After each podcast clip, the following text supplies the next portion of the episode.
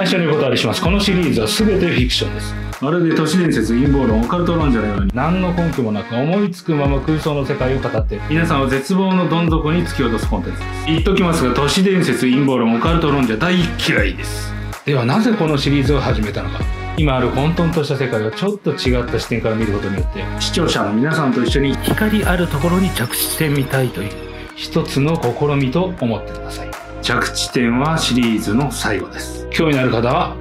チャンネル登録お願いしますそれでは参りましょう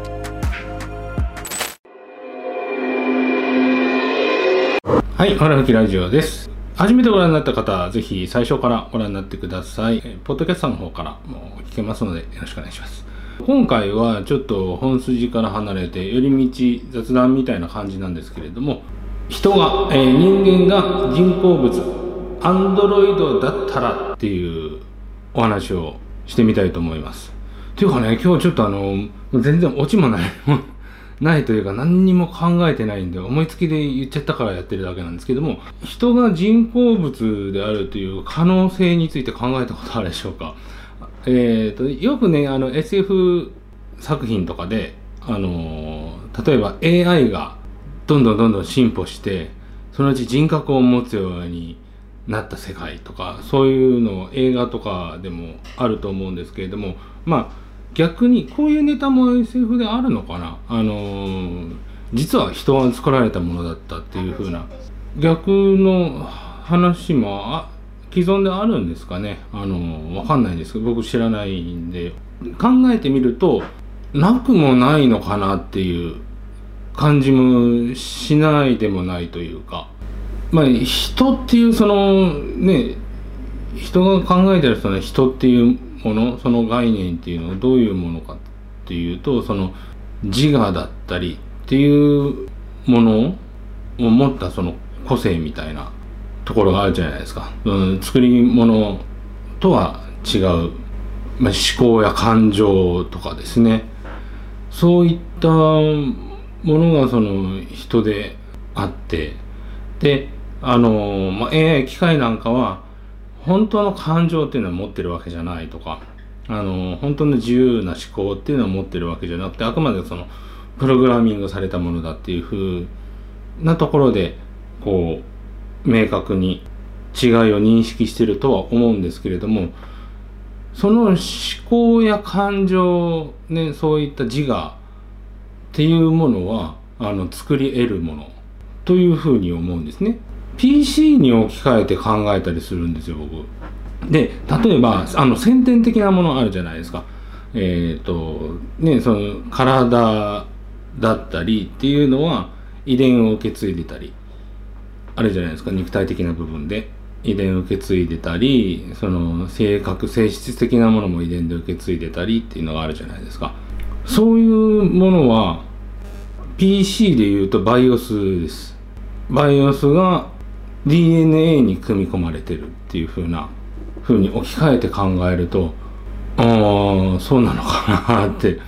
思ったり生まれて自我が芽生えてくるっていうのがあるじゃないですか。でもその自我っていうのは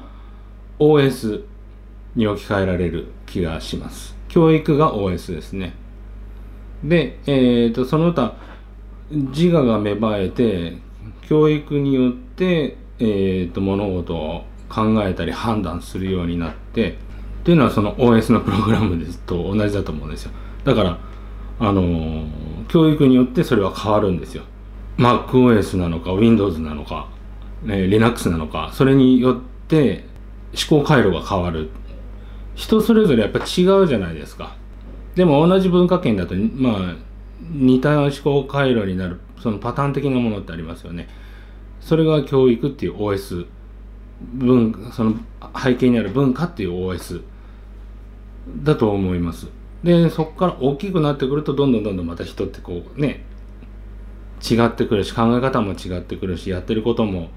正しい悪いっていう判断も人それぞれになってきますよね。っていうのがアプリ。アプリケーションであってそれが誤動作があったりバグがあったり遅くなったりフリーズしたりっていうのが人にすごく当てはまると思うんですよ。そういうもんかなって考えるとあの人の自我っていうものはその人そのもののオリジナリティではないんですね。自我っていうのは後付けのものです。後天的なものです。全て。あの俺はこうだっていう自分なりのアイデンティティってみんな持ってるじゃないですかでもそういったものは後でついてきたものです後で自分にインストールしたものもしくは人にインストールされたものです俺っていう人間は私っていう人間はこうなんだっていう個性というものは存在しないですね。っていうのも、えーと、人ってあの変わったりするじゃないですか。極端に、ね、10年経ったらもう人が変わったようになってそれがいい風に変わってようが悪い風に変わってようが変わることってあるじゃないですか。それは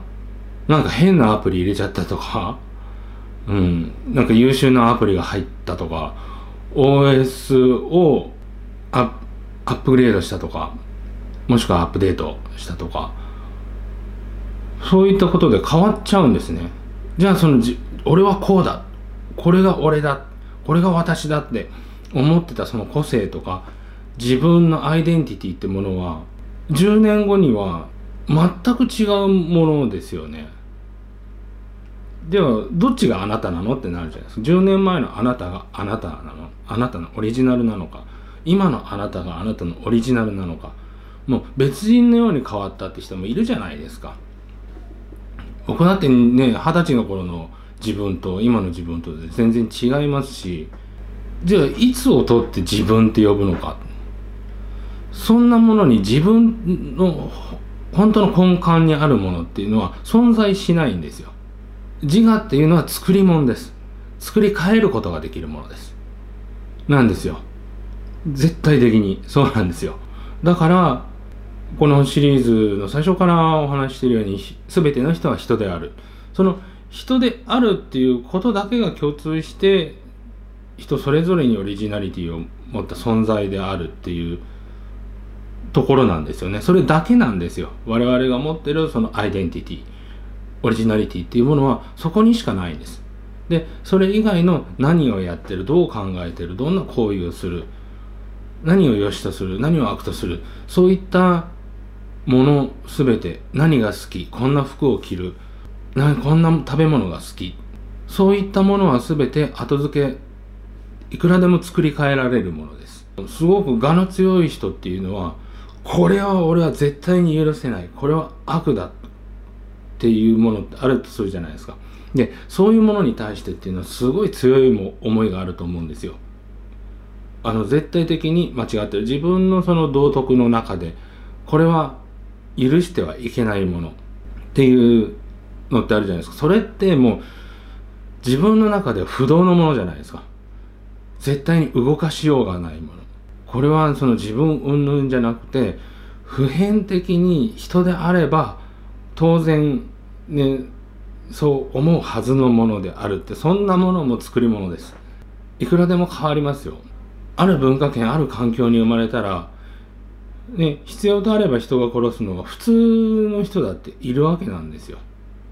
そこに罪悪感なんて感じてたら生きていられないって人もいる。でもその人が別の環境で生まれ育ってたらそんなことはありえないって絶対的な悪。じゃあここに絶対的な悪と別に悪じゃないものが同一のものがそういうね価値観で存在したとしたらしかも同一人物です。だけどそんなに違ってたらじゃああなたの絶対的に感じるもの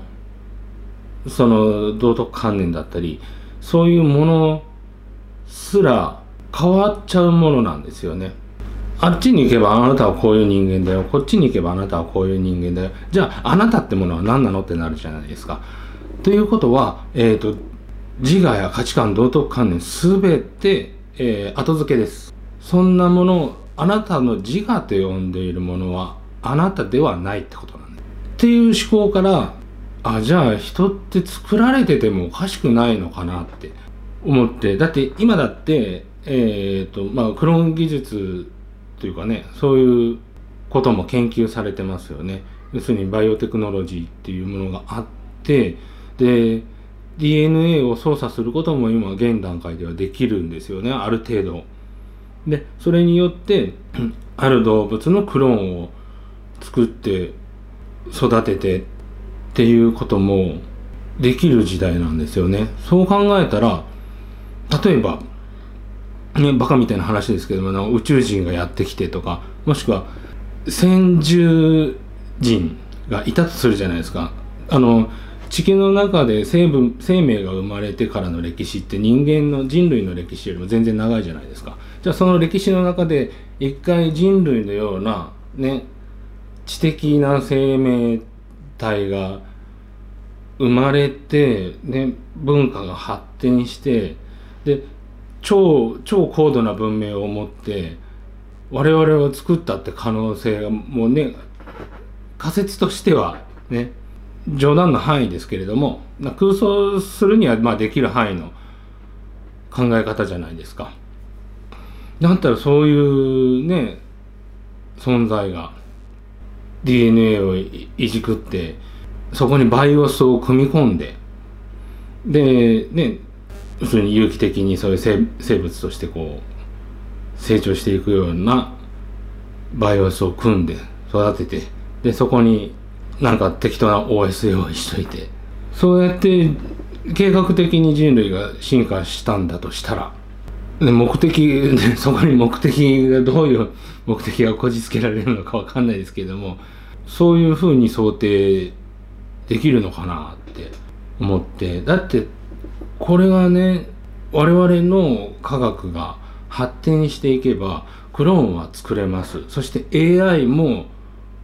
ねどんどんどんどん進歩してるじゃないですか AI の技術も。A、AI はこうものを認識してそれに答えたり考えて答えたりっていうことができるじゃないですか。でどんどんそれをね学習させていって複雑化させていくとなんか人のように答えたり答えが毎回違ったりしてくるじゃないですか。でそれも今はそのねプログラムの範疇でそのランダムな数値を入れたりなんかいろんな要素を足したりすることで変化していくってものかもしれないですけれどもそれと我々ってそんなに違いがないんですよね。結局毎分毎秒いろんな情報をね取り入れてはストックしたり捨てたりしながらこうね更新してるわけじゃないですか。でその中でもいろんな複雑な要素があるからなんか機械的じゃない風に思いますけれども全ては結局生まれてから今までの間に入れた情報の複合体なんですよね。でその中で何らかの価値観っていうものを置かないとアプリが動かないから置いてんですよ。これはいけないこれはいいとかこれは楽しいこれは楽しくないっていうのがこれは美味しいこれはまずいとかね。そういったものを軸を置かないことにはその例えば食べるってアプリが、ね、あるとしてじゃあその食べるアプリの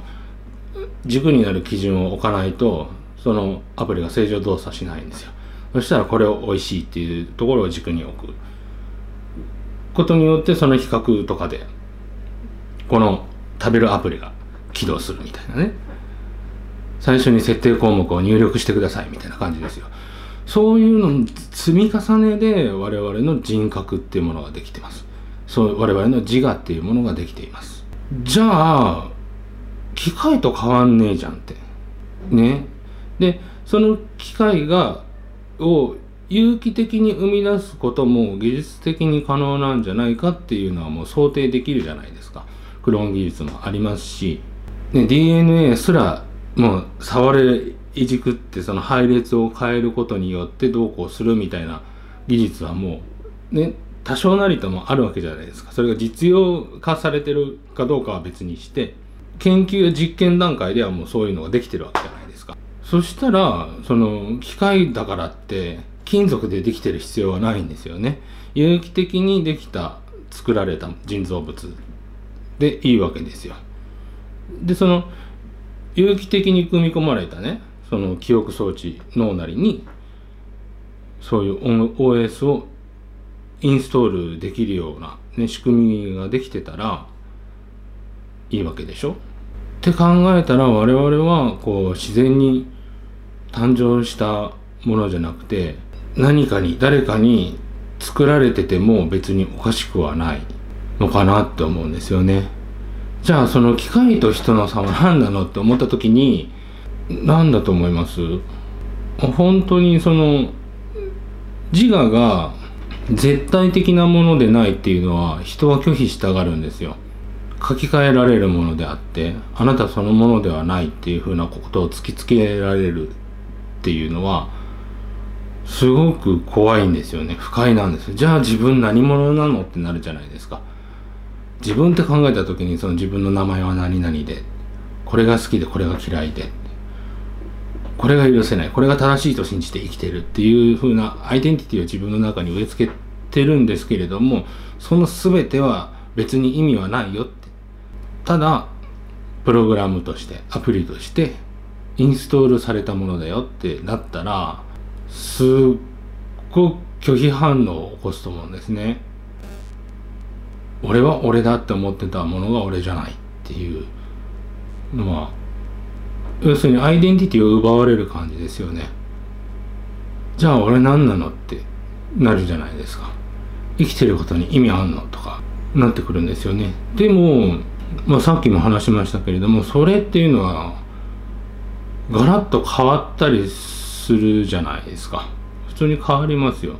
うんと例えばねありがちですけどもよくね目にしたり見聞きしたりする範囲で言えば新興宗教とか自己啓発でもうほんと人が変わったようになっちゃったよあいつっていうふうなことってあるじゃないですか。でまたあの精神的に何か問題が起きておかしくなっちゃったとかもあるじゃないですか僕の身近でも今まで生きてきて結構ありました僕が知ってた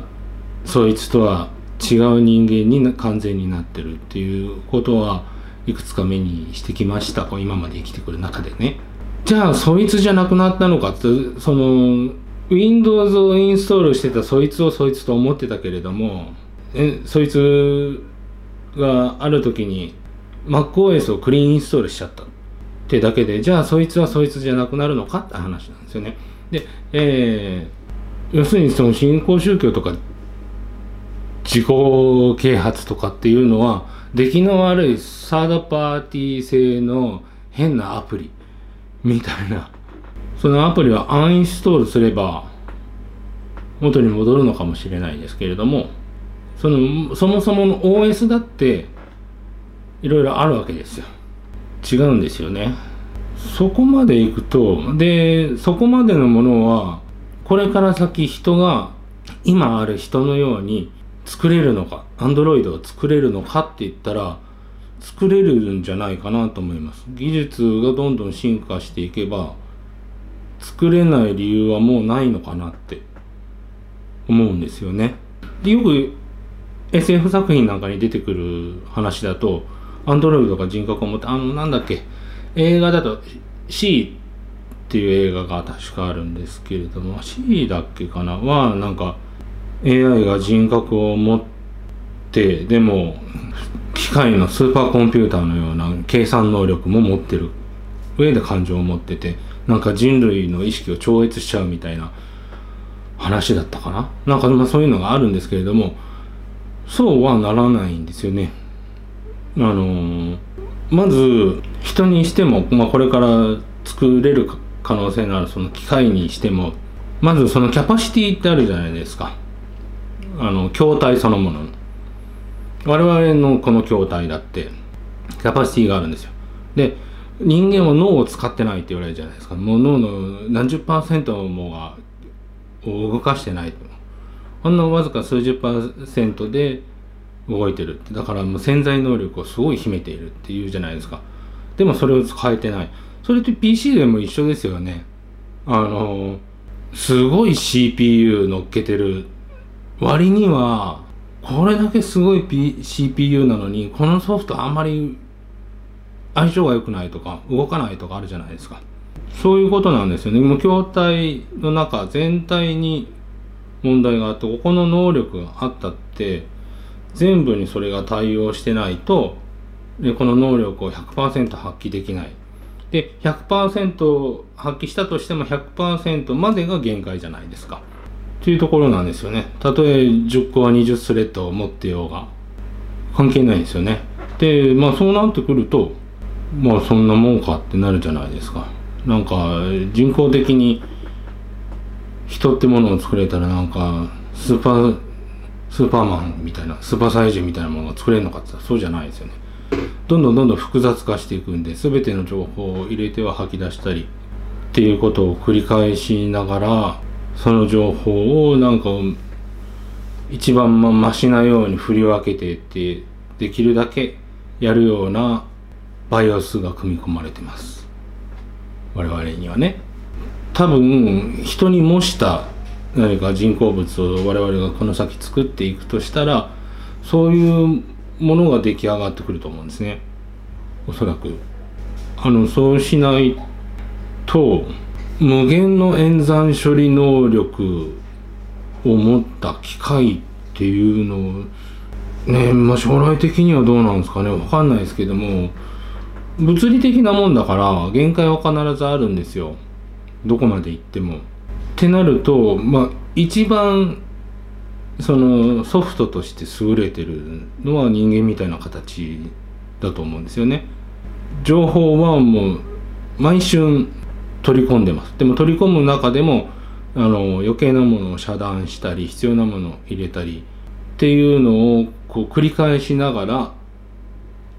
アップデートしていくっていう風な感じですよね。でその中にやっぱ感情とかもあるじゃないですか。感情こそ人のものじゃないって思うかもしれないですけれども感情の根源はあの基本的には恐怖だったりしますよね。あの怖いもの本能的に怖いものっていうのはまあその生命に対する危機が要するに自己防衛本能とかそういったものから反射的にそれを避けるとかっていうのがどんどんこう記憶されていってそれが感情になったりしてるんですよね結局。その基本的なベースっていうのはそのバイオスに組み込まれてるというか苦しいことに対しては反応する。赤ん坊でもね「にゃー」って。何かお腹が空いた。それはもう生命の危機なんですよ。だからギャーって反応する。痛いギャー。で例えば悲しいとかもそういった反応の一部ですね。処理できない物事。自分の中で受けた情報に対して自分の中で処理できない出来事。とかがを悲しいってこう我々は認識してるものだったりっていうふうに考えるとまあね PC だってそのバグというかあるじゃないですか。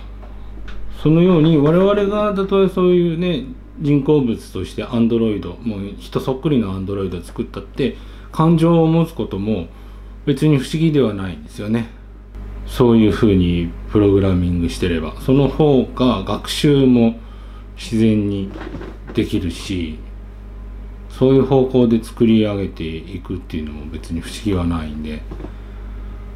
でもし我々がそれを作れるとなったら我々も作られたかもしれないっていうのはなんちょっと合点がいくというか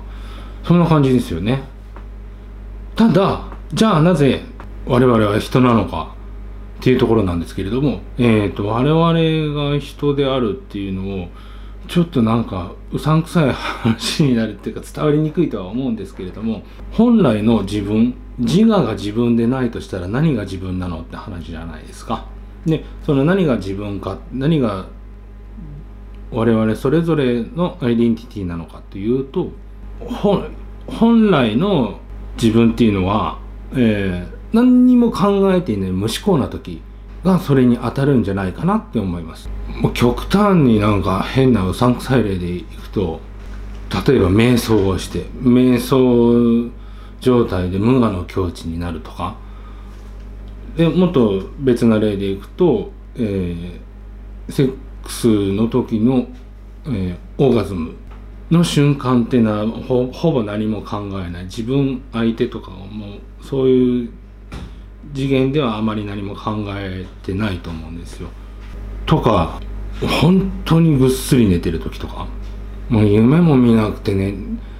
ぐっすり眠れたっていう時とか。あと例えば海とか山とかに行ってねなんか30分ぐらいずっとぼーっとしちゃったって時とかまあ考える人もその時間にかものを考える人もいるかもしれないですけどもまあ生きてるそういう瞬間ってあるじゃないですかただただただ自然の中で何にも考えなかった時間とかってあると思うんですよ。で、えー、っと、そういう時に何を感じるかって言ったら何も考えてない状態でも何かを感じてるじゃないですか。その何を感じてるかっていうのは自分がただあるなっていう。ここに存在するなっていうことだけが実感としてあるっていう状態なんですよ。で、それは人工物はないんですよ。シャットダウンしたら止まるんですよね。どん、どんだけね、ごつい筐体を持ってたって、どんなプログラムがインストールされてたって、電源を切ったら止まるだけなんですよ。筐体はそこにありますよ。でもその、その筐体があるってことを感じることはないんですよね。でも我々はその自我っていうものを全部ね忘れた状態でもあるっていうことを感じることができるここが人なんですよねそういう時こそ我々は自分自身っていう存在を従前に感じるものなんです。なんか満たされる時あるじゃないですか。もうぐっすり眠ったとかね。海行ってねボケっとする時間があったっていうのは結構至福の時間だったりするじゃないですか。ああいう時に初めて満たされるんですよ。自分っていう存在を何の忖度もなしにねパーフェクトに感じることができる。それがあの我々のアイデンティティです。っていうお話です。あとねなんかこれに付随してなんかいろいろお話ししようと思ったんですけどもでまあそういう観点から言ってもこのシリーズで言ってますその全ての人は人であるっていうのはまあそこにたどり着くんですけれどもそういうことなんですよね。大して面白くなかったですねこの話。あんまりそういった方面のことに詳しいわけではないし僕、うん、ただその我々我々が考えてる自我とか自分っていうものは案外ね後で出来上がってきたもので変更可能なものである。状況が違えば自分っていうものは違ってたっていうことはあのこのシリーズとして話していく中でも認識しといてもいいかなっていう事柄なんでちょっと挟んできました。今回はいまいちだな。はい。ということで、人が人工物アンドロイドであったらというお話でございました。次回ははい次回はちょっとまあ本質に戻りましょうのあんまり僕話上手じゃないですね。えーと次回は、えー、宗教の歴史は政治の歴史。ということについてお話いたします。それではまた。バイバイ。